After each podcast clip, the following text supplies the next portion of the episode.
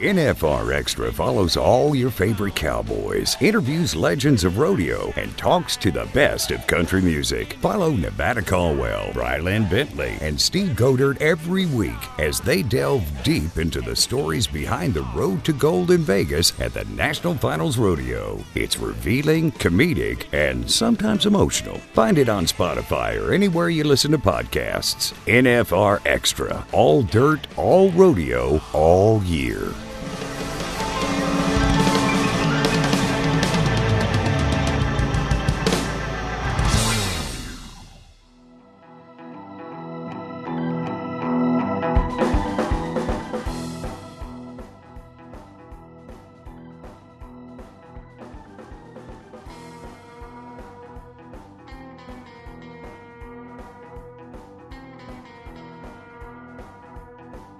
Kind of did a double take like he was going to go back to the, the rider. So i turned my horse to go to him and sure enough as soon as i stepped to him he turned and turned and upended us and it uh, it's probably the well for me it definitely was the most views i've ever got for a video on facebook NFR Extra, episode 86. What a long 365 days it's been since March 2020. Guests that have appeared on NFR Extra have made the best of times, including today's guest, NFR pickup man Brett Sutton and Nashville recording artist Ashlyn Kraft. Yeah. But 21, man, it just hasn't really, it's still, I feel like we're treading in unknown territory. You know, mm-hmm. at first, when this whole thing was coming out, it was there's going to be X amount, I mean, it was hundreds of thousands of people that were, they're going to die because of this deal. They're going to die. You know, you're hearing that on the news, you're like, oh my gosh. And I remember my wife and three kids were at home, and I said, I'm going to go to the store. And I was the only one for, for like a month and some change. I was the only one that left the house to go to town. And it was like gloves, masks, the whole thing, because you didn't know. You had no idea. And then all of a sudden, it's like, all right, I don't think this is that bad. Yeah. For some people, it is, though. It is, yeah. It, just when you think about it last year, there was a lot of things we went through because, well, again, you're dealing with the unknown. There's probably a bigger fear there to that, or like anything, but like when you when you're lacking information or you're lacking knowledge of something, there's a fear there, right? And um, why were people buying toilet paper Toilet like paper. crazy? Yeah, which there's some actually I. I, I, I couldn't list them off here as a podcast, but I've listened to some reasons why that is, and this has happened before. I guess with like tornadoes, you know, and or when like down south when things get hit down there with hurricanes and whatnot. There's all kinds of other scenarios that when you know it's coming, this is kind of what happens. In Stock up. yeah, totally. And I guess toilet paper is just one of them. So uh, the fear of last year was pretty interesting. Yeah, and, and Steve talking about wearing gloves and going in like a hazmat dude. I mean, it's just didn't know. I mean, it was different time, a different time. Well, Brylan again is out of this conversation, but when you have people that are dependent on you and you have little people, you know, when you have your kids, man, this is my primary focus. And you heard that too. I mean, listen, to everybody that we've interviewed so far and asking them what their fear is. It's like the single people that don't have, you know, have any kids. It's like, oh man, something essentially superficial. You know, it's snakes or trains or planes or automobiles, whatever the hell. But then you talk to the guys that have families. It's like, man, anything happened to my family. That that would be the worst case scenario. When you put that in context of this entire thing, to where like, man, I really want to be you know, sky jump or whatever the hell. It's like, uh, no, no, I got, what if something happens? You know, there's two, when you're single, you can do things like that. And then you get a family, and then your expectation of what's acceptable for danger gets a whole lot lower. Oh yeah, So we're kind of talking about this, but we're talking about this as the old dudes, the married dudes. So, Rylan, as quiet as you've been, my 20s, Envy's 20s, substantially different than your 20s. So, 21 years old, what's it like going through this, you know, essentially kind of at the beginning of the prime of your life? Um, you know, for me, obviously it's a little different. I graduated college super early at 19 years old, then went into the career world, and now I'm in a place where event industry is what I do, and events were not being produced. So you go into a hospitality, and we kind of watched our whole entire city shut down, and that was thinking about it unreal. It was one of those situations where you think that industry is untouchable. Honestly, going into college, I I would have said the Las Vegas hotels shutting down never happened. Impossible. You're never going to lock a casino up. Well, that happened. So for me right now, I think going into this world, I, I would go skydiving right now. You mentioned that. Those are just things you definitely live your life in your 20s. Enjoy our conversation with NFR pickup men Brett Sutton and Nashville recording artist Ashlyn Kraft. But up next, Bryland's Bull.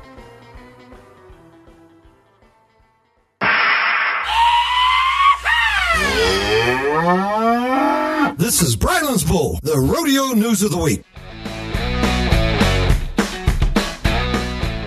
Thomas Rhett, a frequent performer in Las Vegas during the NFR, is the latest country artist to announce plans for a double album with the first half of the project, Country Again Side A, to release April 30th. The second half of the album, Country Again Side B, will follow later this year. The road to the NFR is already heating up this year with recent winners from the RFD TV's The American. Bareback rider Tilden Hooper rides Gunfire for 90 and a half to win.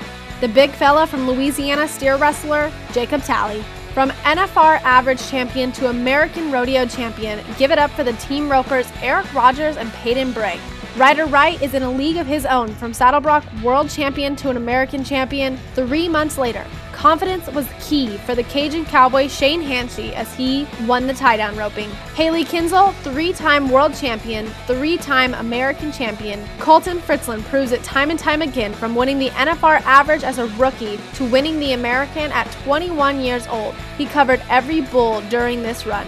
Once again, the RFD TV The American proves to be a launching pad to the Wrangler National Finals Rodeo in Las Vegas in December. There's only one NFR, there's only one Vegas. Welcome to NFR 360, where the NFR experience comes to life. This portal transports you to an immersive visual experience, encapsulating the stories and history of the NFR experience. NFR 360 is a collection of newly produced and historical digital content filled with stories about current and legendary contestants, the inside scoop on all the elements of how you experience the National Finals Rodeo, and inside tips that will improve your experience during the NFR 365 days a year. This is Shane Miner, and you're joining me on NFR Extra.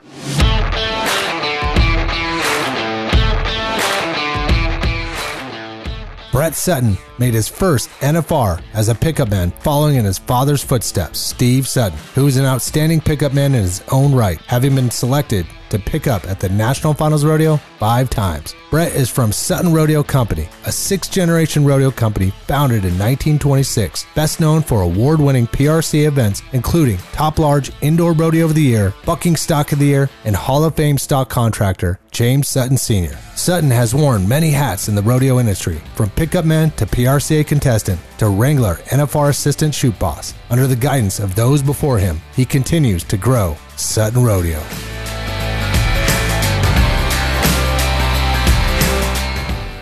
Brett Sutton, welcome to NFR Extras, sir. Doing well. The Sutton family and the NFR, as we found out, go way back with stock, pickup men, uh, timers. Can you talk about the history of the Sutton family and NFR being involved together? As far as the immediate family, like my immediate family, um, my mom has been timer there seven times now. Um, one timer of the year award once.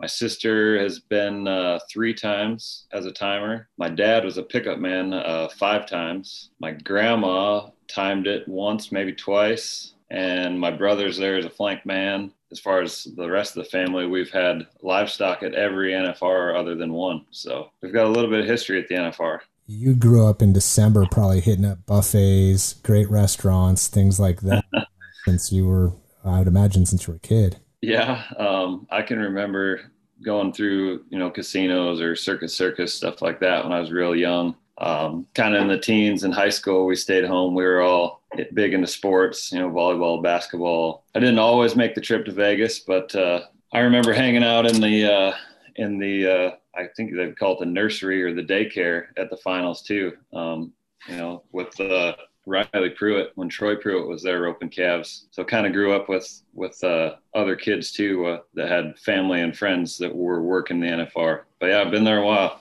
So you're part of it, this this newer generation coming up in the rodeo business industry, if you will. How did you look at Vegas growing up, coming here, maybe looking at some things that, I mean, did you look forward to coming when you were over 21 years old, enjoying a little bit more of the Vegas amenities? I think like the special part of Vegas obviously there's the nightlife that's fun, but it's uh, getting to see all the different committees and people that you work with or see throughout the year, bullfighters, pickup man I mean, usually when we're when we do run into each other, it's at a rodeo, and there's always the job to do. Not a lot of downtime in between most of the time, but when you get to Vegas, it's kind of it's like a grand reunion, you know, from friends and family, and I think that's the part that a lot of people would agree with me. They look forward to Vegas, you know, even more than obviously it's a great place to have the rodeo, but it's uh, getting to run into everybody and see everybody. That's probably the most enjoyable part. Coming full circle as a pickup man in Texas for 2020 NFR with your grandpa stock in the arena in 1959 at the first National Finals Rodeo, coincidentally in Texas as well. What's going on? Um, I guess, like I said before, you know, having stock at every one other than one NFR is pretty neat. Comparing uh, Texas to other NFRs, emotional wise, or for uh, for Grandpa, it's just it's really neat for me to look back and I mean, because a lot of people are asking me questions like that, so it's almost it's neat to reflect back to see where we started and where we are now. You know, we had uh, we had a buck and bull of the year in in one of those early years. I don't think it was when it was in Texas, but it was you know early '60s. We went on. Uh, I've had a couple bucking horses of the year since then. Um, so the I don't like I said for for me to see where we where it started and you know to know that we were there it's it's been fun to reflect back and answer questions on on coming back i guess do you feel like there's like some responsibility knowing it comes back from day one of the nfr we all take pretty good pride and it's a lot of work to have a rodeo company or i mean at some of the rodeos we're the committee ourselves too so i take my hats off to committees all the time because i know what they go through to put on a rodeo and with all that work you know the the best part for for me as a contractor or raising livestock is just that like that's the neat part when you're gathering horses at the ranch and sorting and being around the livestock it's uh, it takes a special uh, combination to even get one of those you know elite bucking horses or bulls. It takes a little bit of luck too. I mean to to be able to see step by step the process from be, when you send in the rodeo approval till when it's over to look back and see you know what you put together it's uh it's pretty prideful and it and it takes work and it's not all you know glory either. So you got to be prepared for the ups and downs but uh it's it's something that me and my family and my brothers, my sisters, we we all we all take a lot of pride in and we enjoy. So a lot of the guys, Brent, that we talked to um, on the rodeo side of it, like some of them didn't start rodeoing, or yeah, we just talked to one of the guys in the steer wrestling. He's like, I didn't even start riding a horse till I was 20. You come from a complete polar opposite side of that spectrum, and fifth generation, not just rodeo cowboy, but talk to us a little bit about the ranch and uh, you know the day to day and, and kind of how you grew up on that side. Um, yeah, we grew up. I remember riding, you know, in the hills with my dad, and um, one of the funnest things around home to do in the springtime is the brandings. So we go, or I, I've always went to a lot of, a lot of brandings. Get a lot of young horses rode then, gathering cows, and depending on what branding you're at, they get to see a lot of things at a at a branding sometime. That was kind of the ranching side, and then I've we've been competing in rodeos, you know, all through junior rodeos to 4-H to high school. So always competed, and I started picking up actually when I was still in high school. So just been just been horseback for quite a few years, and I can't think of anything else I would have rather done. I guess on the pickup side too, you talk about your dad uh, five times at the NFR as a pickup man. Do, has he given you any advice as far as what to expect? Yeah, he uh, he always says, you know, anytime I've ever went to a bigger rodeo, he said it's just like any other rodeo um, he told me to picture it like it was uh, any one of our state or regional high school rodeos. Just you got a job to do and go out and stay focused and do it. And he said that he never liked all the pressure that everybody put around the NFR, just because if you if you get too wrapped up in it, then you might make mistakes. So you just got to keep a level head and and go about it like it's any other rodeo and do your business. Solid advice. This is NFR Extra, and our guest today, Brett Sutton. We will return after the break.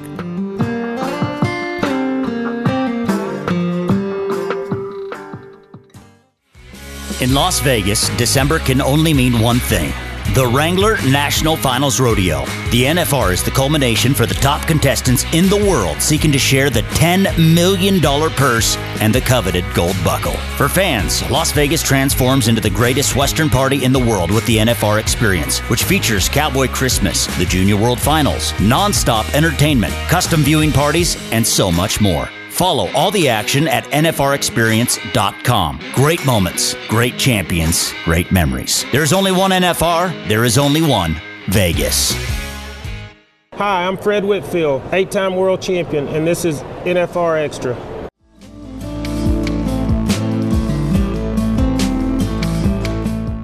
Twenty twenty Wrangler NFR pickup man Brett Sutton is here on NFR Extra. It is a dangerous job being a pickup man, a bull, Butler and Son Rodeo. Make my day. Can you highlight that a little bit? yeah, that's uh, there's a lot of my buddies that like to bring that up all the time. Um, that bull on that day, we uh, is in the bull riding at Tucson, and um, I can't remember who, what bull rider was on him, but he got knocked out. In a situation like that, there's a lot of things that you got to read and and that go through your mind. Uh, first off, try to stay out of the bullfighter's way. You know, some of those guys are, especially there too. They were some of the best in the business. Were there, so you try to stay out of their way and um, you know not add to the add to the wreck or distract from what they're doing obviously your rope or your horse can get in their way and maybe cause one of them to get run over too. So you kind of got to use your head on that. But they did a really good job. And once they got the bull to leave the bull rider, he came out towards the center of the arena. So then there's a whole new uh, line of thoughts going through your head there. Um, one, he was a muley, didn't have any horns. So you always take that into a little extra note, especially when you're riding horses, because a bull could hurt a horse pretty fast with horns. So I allowed myself to get a little closer because I wanted to take a good shot and get a rope on the bull to make sure he didn't turn around and go back to the chutes. And about the time I went to go throw my rope, he uh, he kind of did a double take like he was going to go back to the the rider. So I turned my horse to go to him, and sure enough, as soon as I stepped to him, he turned and turned and upended us. And it uh, it's probably the well for me, it definitely was the most views I've ever got for a video on Facebook. it got a got a little wild. So the the amount of seconds that you have to have all those thoughts going through your head, it's it's uh, it's moments or milliseconds even. I mean, from the time he left the bullfighters, from the time I was trying to get a rope on him, it was you know maybe a maybe a one or two count, and from the time he turned back on me to the time he hit me was maybe half a second count. You know, it was it all happens really fast, and that's uh, my dad always has told me too, getting back to him, and you know, it's like a truck driver or anything, you got to be able to see the wreck before it happens. So, you know, maybe you're that way you're not behind in your seconds because it all does happen so fast. You know, the bullfighters, they read they read those bulls. They they know where which direction they're going to turn or you know stuff like that but you you have to read it ahead of time otherwise you're going to be behind when the wreck happens you know, the more you start to understand exactly what you're talking about here, even from an accident and it gets exposure on social media, but at the same time, I think it lends itself to a little bit more education. Could you just elaborate a little bit on what does the chute boss do and how important it is to the rodeo and specifically for the NFR? When I was the chute boss, I got to see like two jumps of every ride. And then I was, my back was turned and I was going to the next guy, you know, getting him ready so that we can be ready when, when it's time. But like you said, the timing for a chute boss, he uh, in the arena during the rodeo, he's he's trying to prep the contestants and the livestock and the the flank man, the contractors, trying to get them all ready so that that you can have that rodeo run off in two hours. And production wise, a chute boss is like the saving grace, I guess you could say it, because he's the one that that keeps the pace going, keeps the crowd in, you know, ready for the next next thing, and it just it flows onto the, your announcer and everything. Um, so I would say the chute boss is, is crucial on that. Um, Tom Newens is the chute boss now. He does a outstanding job. He's got so much passion for for that, and he's who was the head boss. I was underneath him, and and he taught me a lot. I mean, I've I've helped at our rodeos in our production and done it and done it there, but never on the level of the NFR Tom Noons, I don't know if there's another guy that could do the job he does. He's he's outstanding. So it's funny because if things are all off, who's getting yelled at? The chute boss. Um, luckily, uh, Tom's the one that had the earpiece in his ear, so Sean would be yelling at Tom, and I could just tell if he was if he had something going on his ear, on his ear. I knew we needed to hurry up. Just you alone talking about a pickup man, uh, bullfighters, well, the contestant, shoot boss. So many things can go wrong so quickly, and then put you behind so many ways. Pretty amazing to think about behind the scenes in the rodeo. Yep and as far as behind the scenes, I mean, everyone thinks that it just comes together and happens when you start the start the grand entry. But we uh, there's so much prep into it. Um, you talk about Sean's timeline. I mean, he's got it down to the second when everything should start.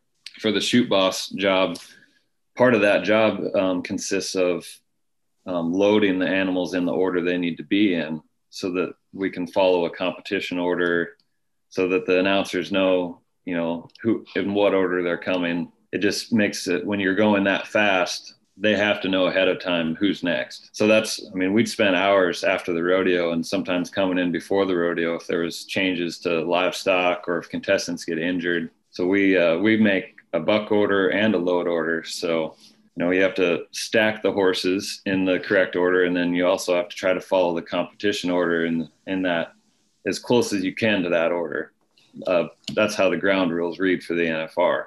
The challenge to Thomas and Mack versus when you're at a you know rodeo like Calgary or there were some nights where we were bucking you know three or four horses out of the same chute. So it, it's just something that the contestants are so good too, especially the ones that have been been to the NFR before. They kind of know the drill when they they know once they round the corner and they're in an actual buck and chute, they might only have two guys ahead of them before they have to nod their head. So they've got to pull their rig and get their glove on and then be ready to go. And I, you can always tell the ones that haven't been there before those first couple nights, they're, I wouldn't say they're overwhelmed, but they're maybe just behind a little bit. It, it's easy to get into the flow, but I don't think people realize how fast it really is until you're in that situation a lot of things taking place. kind of curious from your perspective, from growing up in the rodeo business to being a contestant, to being a pickup man, to being a chute boss, and now pickup man at the NFR. What is the changes, or like if you could na- name a major change in the animal athlete side as far as as the stock that you've seen in the last 20 years? From what I what I can see over the years is I think the pens are a lot more consistent as far as straight across the board on bucking horses. Um, instead of just having a couple good horses in each pen, there there's a lot more even, and I think that is because the number of rodeos that these top level um, horses and bulls are going to. I think it's uh, and the number of contractors that have them. You know, in the past, I was I was visiting with my dad. You know, we're getting ready to have our big rodeo in South Dakota, um, Rodeo Rapid City, and he said usually we were the only contractor that put on that whole rodeo. Um, and we did it all ourselves. It was all our own stock. Now we bring about four or five contractors there, and uh, I mean that that brings everybody's good good horses and bulls together, and just levels out the playing field. It makes makes uh, easier to pick the the winner who should win, um, and it gives everybody a fair shot, you know, or a, a more a more fair shot, I guess. Um, that's kind of what I would say is different between now and, and back then. Just visiting with him and watching rodeos myself or old films um, from the last, or I guess as old as I can remember. Say just more even playing field. What are some goals of yours as you get older here? I mean, there's some things that you aspire to be, right? You're going to have enough experience. I guess right now I'd like to keep picking up. That's it's even when I'm at my our own rodeos, I enjoy that more than anything being out there helping the livestock, helping the cowboys. Um, I also love production. So as far as continuing on with the family business, that's that's my goal right now. Um, in the future, who knows? You can't be a pickup man forever. It's uh, kind of a rough rough gig. So when I'm old and crippled, I'll probably keep helping with the family. And uh, after that, who knows? Thank you for coming on, man. This is uh, great getting to know you, hearing about your family. Yeah, you bet. Thanks for having me. If you guys need anything else, just let me know. Sounds good. Thank you. Yep. Have a good one.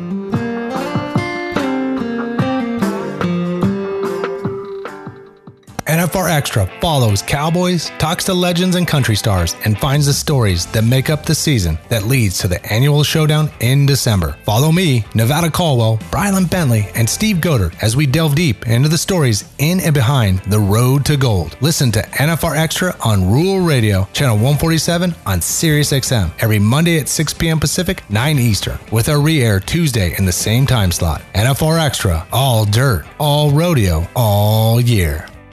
I'm Ote Berry, four time world champion steer wrestler, and this is NFR Extra.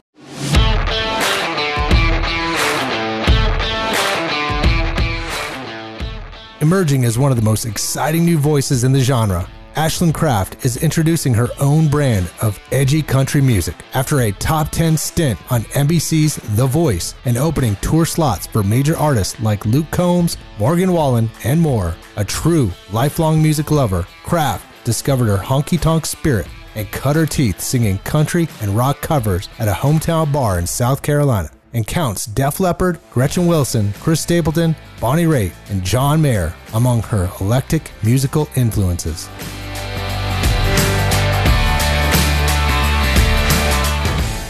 Ashlyn Kraft, welcome to NFR Extra. Hello, hello. Thank you so much for having me. Oh, thank you for taking the time to come on. It's uh, you recently released two wildflowers and a box of wine. Tell me about that. Kind of going to what, what's going on with you with this year with COVID and sure, yeah. um, so two wildflowers and a box of wine, like you said, was just my latest release. Um, it's one of the more up tempo fun songs that I have, and um, it kind of came about when uh, Jonathan Singleton. I was writing with Jonathan Singleton and Rob Snyder that day, and Jonathan brought in this title, and he was like I don't know if I'm going to say this, but because I feel like it's going to be stupid. And genuinely, that's what I'm like, say it because normally it ends up being something cool. So um, he said it. And then immediately, I think all of our wheels were just turning. He said, two wildflowers and a box of wine. And I was like, okay, well, you know, what does that look like? And, and, it took us a while to get there, but I think um, I kind of threw out there. I was like, well, you know, what if we're comparing these two people as being wildflowers. And you, you know have the box of wine and the box of wine is kind of just a symbolic thing of uh, it may not cost a lot you know it's something super cheap but it's just that one little thing that you can bond over so to speak out in the middle of nowhere. It's um, i think it's a true kind of love story about two people that are caught up in the grind of everyday life and they just need some time away from everything. And uh, and one of my favorite lines in the song is uh, you drive and i draw hearts on the window till we can find what money can't buy and i think that's kind of the whole premise of the song for me anyways. But um yeah this year's been real weird i will say with the whole covid thing. And it's been interesting to try to figure out how and when to release stuff considering we're not having like many live performances now. So um we finally got that one out and it's it's done great so far. So i'm very excited. Um we've written a lot of great songs during quarantine, so to speak. And so uh, I'm excited for this next year. I think there's going to be a wave of great new music from everybody. And I'm just excited to see what everybody's kind of written while we've been hanging out. How have you utilized your time? You just brought up some great writers or uh, producers, basically. What what's that been like for you going back over the summer, kind of coming through things? What have you been doing with that time? Ah, oh, gosh. I mean, honestly, it's it's all flown by at this point. But um, I can honestly say the whole time we've since we've hit quarantine, uh, I've just continued to write. Um, I'm still pretty what I would consider pretty new in Nashville. I've only lived here for almost two years. Um, so I'm still trying to get, you know, my name out there and also find who I write best with. And so it's kind of really just been like one big circulation of writers. And we all just, we either Zoom or the people that want to write in person, we write in person. So um, yeah, it's just, I think my time has been occupied kind of trying to find material to write about and try to find something in everything that I'm doing uh, to write new stories about, write new songs about. Um, that way I can kind of share them with other people. And I think I've also used my time to try to work on me and say, okay, what what do I need to do from this point on that's going to help me further my career because it's definitely not going to be just sitting around, which I, I, I was in that phase for like the first month, but after that i was like yeah we gotta we gotta buckle down and and it's really paid off i feel like i feel like everybody that's continued to work since everything is kind of shut down they've they've kept their morale up about songwriting you know we've all been excited more than anything about getting the new stuff out there so it's been cool it's been cool to see how everybody including myself has just kind of taken the initiative to work through it, you know? Yeah. It's like I said, all of our conversations have been quite interesting to see what people have done during these times. And it just proves kind of the human spirit, which, you know, you being an artist, art imitates life, like life imitates art. I have a feeling to your point over the next couple years, we're going to see some fantastic stuff come out of all of this. So you're on The Voice. And, and to me personally, I don't, it doesn't matter if you win or not. The fact that you get to be in a collaborative type state of mind with those kind of folks and with the cameras on you. First of all, talk about the experience of being on The Voice, and then what has it done to get you where you know where you're where you're going right now? For sure, um, The Voice was uh, kind of on the well, I would say on the whim, but I I actually auditioned three times, uh, almost back to back. I auditioned two years in a row, took a year off um, because I was I had been in hair school back home. So I uh, took cosmetology school. And then uh, as I was graduating cosmetology school, I auditioned for a third time um, through just like a YouTube submission video. And I finally got the chance to be on the show. And I went in there with kind of the mindset of I wasn't, my goal wasn't to win. My goal which everybody loves to win but you know in in reality my biggest goal was to just get as much exposure and much as much um learning material that I can basically. And like you said, the collaboration process is one of the biggest, I feel like, growing things or growing processes in the voice because I kind of came in super fresh. I didn't know what I wanted to do really, as far as I don't know. I, I knew I was in country music and I knew um,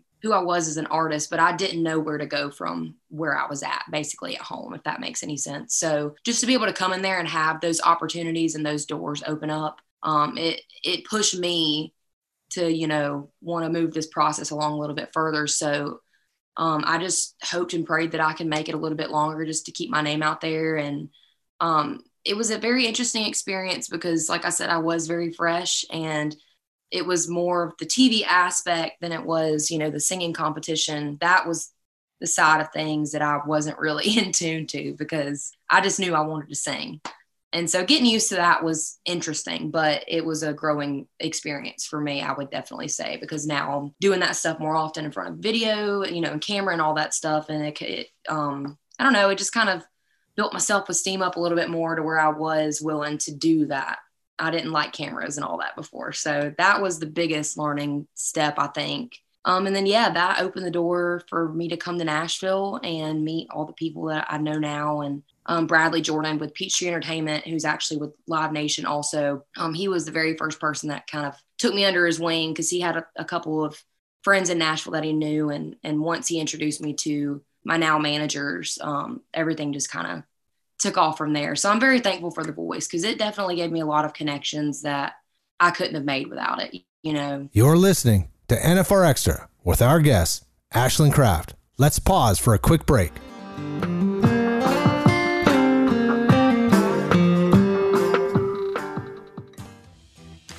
Every December, the eyes of the rodeo world are on the Wrangler National Finals Rodeo, the world's richest and most prestigious rodeo. And now you can follow the NFR all year long at NFRexperience.com. You'll find information on Cowboy Christmas and the Junior World Finals, unique blogs and content, access to NFR Extra, and much more. With the Stay in the Loop Club, you'll also have a chance to win a trip for two to Las Vegas 2021 for the world's greatest rodeo. Don't get left in the dust. Stay in the loop, stay in the know, and win at NFRexperience.com. Hi, I'm Hailey Kinsel, and you're listening to NFR Extra.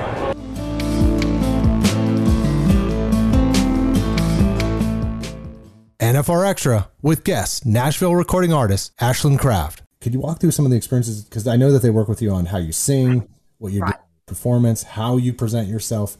Who is the one that you're working with the most that you really think about that man, you, you know, there's a connection for the rest of your life with that? Um, honestly, you know, it's funny when I did the voice, um, I initially intended on picking Blake Shelton as my coach, and I actually ended up going with Miley Cyrus. Mm. Um, and that being said, it, it, people still give me crap to this day about it, but I'm like, you know, it's not the coach that makes you. They're just they're there to help, and and I think she was very influential in the sense of she was closer to my age and I think I was 20, almost 21 when I did the voice. Um, and so it was it was interesting to see things from her perspective, being somebody who's who was in the industry that at that age. And so I feel like I learned a lot from her just in terms of believing in yourself and having the the drive to get get through the song. I, I, think there was one song I did when I think about cheating by Gretchen Wilson. Um, there was a really high note in there, and I don't know. I've always been kind of I've overthought a lot of things. You know, when it comes to high notes, I'm a very deep singer, so to so, so, like so to speak. I love all the bassier notes, but um, but she really just pushed me, and she was like, "You got to believe that you you can do it," and that was kind of a switch flipped personally for me, and so I feel like I did really connect with Miley in a sense on that level. Um, but really, it was a lot of the contestants. Um, I think we got super close during the whole process and we helped each other out. We always rehearse with each other. And, and I had one good friend, Brooke Simpson, who was from North Carolina. I'm from South Carolina. Um, we bonded really well. And she is an incredible singer and she mentored me a lot on, on singing and stage presence because she just wiped the floor with it every time. She was amazing. She is amazing. So I don't know. It was a mixture of a little bit of everybody. You're around artists, and as long as you're able to share ideas and kind of just bounce off of each other, and the egos don't get in the way, man, a lot of great things happen. The whole Miley Cyrus thing, you know, as I've listened to her, like there's things that she does on YouTube for like backyard sessions and whatnot. I'm not sure people realize like how good she would be just sticking with country music. No doubt, she is like you said, is what comes down to herself and her art and i think that in itself is inspiring because that's all i can ask to do you know when i'm when i'm an artist when i'm being an artist here and later on in life. I want to make sure that people know that i'm no matter how good or bad they think i am they know i'm i'm giving it my all and i'm being 100% me. And uh that may not be extreme as her ways but um yeah i just want to be a true genuine artist. And i hope that just people that translates through my music and I think that's another reason why I admire her on that end of, you know, her being my coach on the voice. So let's talk about you got to have influences or what where are some some artists that you align with, maybe your voice, but even on the side of what you look up to or you kind of not necessarily aspire to be because every artist is their own, right? You don't want to be someone else. Right who do you look up to and what are some influences in your music? Man there's so there's so many. Uh, i grew up listening to a lot more male artists than i did female artists but um, i love you know bonnie raitt. She was one of the i think the biggest one the biggest standouts for me because i feel like vocally i could relate to her um, just with the raspiness and and the love of rock you know that rock edge. Um, she was one of the biggest ones and I, loved all the classics. Um, in terms of songwriting, songwriting and country music. I loved Hank Merle, you know, all those people, but vocally, um, yeah, I would say Bonnie Raitt. There's so many. I feel so bad because every time I try to answer this question, it's somebody different every time. But um, and then I I love you know Cody Johnson. I think what he is doing is genuine, and nobody else can do it. Um, that's another reason why I love his stuff. And we're gonna talk about Texas artists as well. Koe Wetzel is another one. Surprisingly, that I really have taken notes after the past year. Um, maybe not necessarily his music in his material, but just the way you listen to his album and you, again, you know it's him and you know it's Koe Wetzel. He has a a brand. And so all of those kind of, I know they're all so different. I, I love John Mayer. Um, he was, uh, I think a lot of my music influences came from a mixture of songwriting and uh, vocals. But I think the biggest one growing up for me uh, in my like teenage years was Miranda Lambert. I mean, honestly, I, I loved her and inspired and was inspired by her because she was one girl that said it how it was. I don't know. She just she was tough and she wasn't, you know, all sappy and stuff all the time. And and for me, I grew up with all guys. I'm a tomboy. I'm very much on the side of, you know, I'm not really a love song type person. And so to hear somebody sing stuff that wasn't, you know, necessarily talked about all the time, and it, she just sang it in a way where she was like, "This is me, and I don't care if you like it or not," but she owned it. And so Miranda was definitely one of my top biggest influences, I would say. I love Miranda Lambert. I'm not a big country music artist fan, but she's beautiful and I love her lyrics and the way she goes about her songs because they're not, she pulls no punches. Exactly. Yes.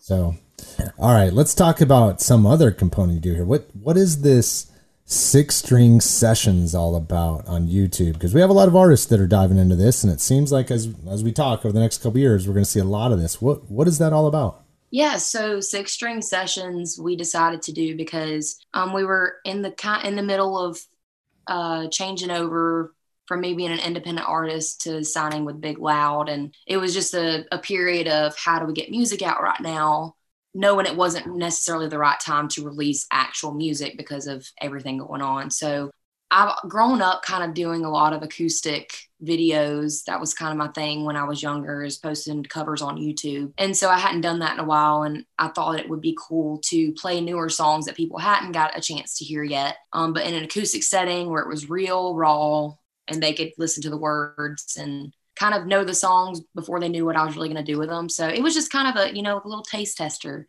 We did six songs and uh, just kind of gauged how everybody liked all the different ones. And yeah, I think we're hopefully going to do another one soon because I just, I genuinely love doing acoustic sessions because I think it, it just shows the artists. I think it shows them in real light. And I love being able to do that. Yeah, actually, um, I'm a YouTube junkie and I love uh, live music on YouTube that I can find. And I love that kind of stuff. Uh, I don't know if you ever met the Powell brothers and uh, they do this the same thing. In fact, they work with Cody Johnson. Uh, they brought him over. They turned their ranch. They just happened to do this actually. They turned their ranch into a studio, probably in like February. Oh, they knew the pandemic was going to happen, right? So they were artists over there. They do their own jams. They do like a 545 or something like that, where they just do covers just like yourself. And once again, you know, it just it gives everybody some sort of human connection. You did bring up Cody Johnson, so we had him on about a month ago, you're 100% right. If you get a chance to listen to that episode, he he really shares a lot of like you you've been kind about the pandemic. Cody was not kind about the pandemic. He was uh, to say he was pissed off was slightly kind of just I'm, I'm keeping it down a little bit, but yeah, he was pretty upset and he shared a lot in there. But yeah, you're right. He's about as real. I like your influences. And you're with our guy Shane Minor, who yes. oh Shane. you've met Shane then, okay. Yes, me and Shane are actually uh, we're on the same publishing company, and so I get to see him plenty of times. Me, him, and uh, Gentle Master, uh, we're all signed to Fifty Egg Music. Yeah, we get to see each other more than often. we didn't know Shane until this past year, so he works with our guy Bo Gardner, and they created this cowboy revival. Well, we brought Shane on to the show back in August. Yeah, Shane is an interesting guy he is just a wild card. Like you, I will say every day when you walk in, or if he walks in and he sees you, he's gonna give you a hug first thing and ask you how your day's going. You know, he's just one of those genuine guys. But he is such a like a strong believer. Um, first of all, in what we're doing, which it, I can't thank him enough for for being that, being who he is. You know, he's had he's had an amazing run in the country music industry. He's an amazing songwriter now. Um, and he just believes in real country music. And I think that is so important to us, especially because we are trying so hard just to give, you know, real country again. And I hate to say again, but um, it's just one of those things. I think it's been a long time coming, and and he sees that, and he wants to support that 100. percent Ashland, thank you for coming on. Yes, I hope to meet you in person. That would be amazing. Yeah, thank you, and uh, God bless.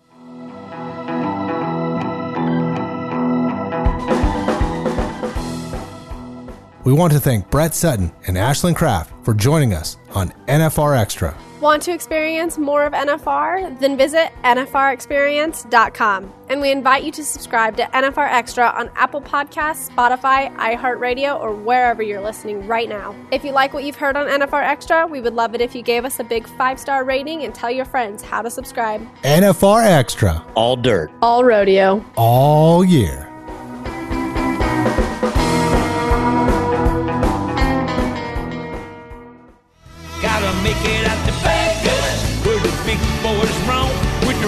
and the racers and the bulls and the broncs and the ladies in the skin-tight wranglers and the cowboy hats.